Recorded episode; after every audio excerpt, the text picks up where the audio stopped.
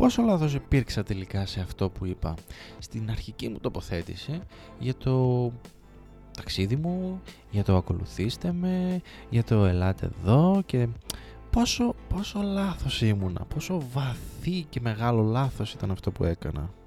Είναι αδιανόητο. Πραγματικά πλέον είναι αδιανόητο να περιμένω ε, από εσάς να ακολουθήσετε αυτό που κάνω, το ταξίδι μου δηλαδή, χωρίς πρώτα εγώ ο ίδιος να δώσω κάτι σε εσάς.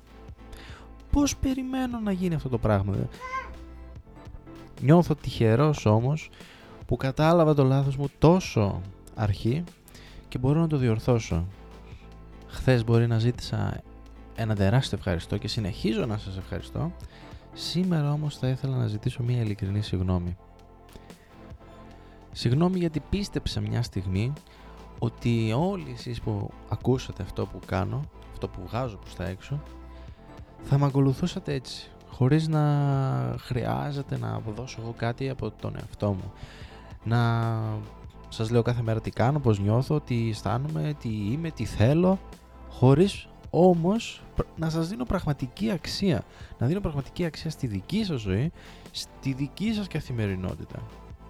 Το, το λέω αυτή τη στιγμή και συνειδητοποιώ το πόσο απαράδεκτα ακούγεται έτσι. Είναι, είναι α, δεν, δεν μπορώ να το περιγράψω, νιώθω πολύ άσχημα.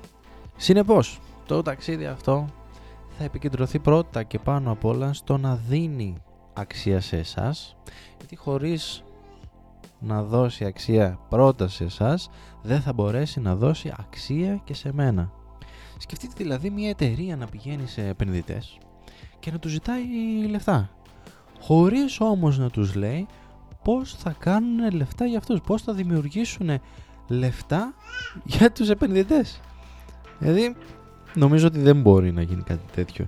Και οι ίδιοι επενδυτές εκείνη τη στιγμή θα σηκωνόντουσαν και θα έφευγαν. Άρα πώς περίμενα εγώ, εγώ από εσάς να ακολουθήσετε όλο αυτό που κάνω. Χωρίς, ξαναλέω, πρώτα να δώσω αξία, να προσφέρω αξία στη δική σας ζωή. Παράδεκτος. Θα κλείσω το επεισόδιο αυτό. Θα κλείσω αυτή την πέμπτη μέρα νιώθοντας πάρα πολύ άσχημα αν ακούσατε κάτι στο background ναι έχετε πολύ καλό αυτή είναι η κόρη μου που τρώει διάφορα πράγματα εδώ πέρα και συνεχίζει να τρώει διάφορα πράγματα σας ευχαριστώ πολύ μέχρι αύριο See ya!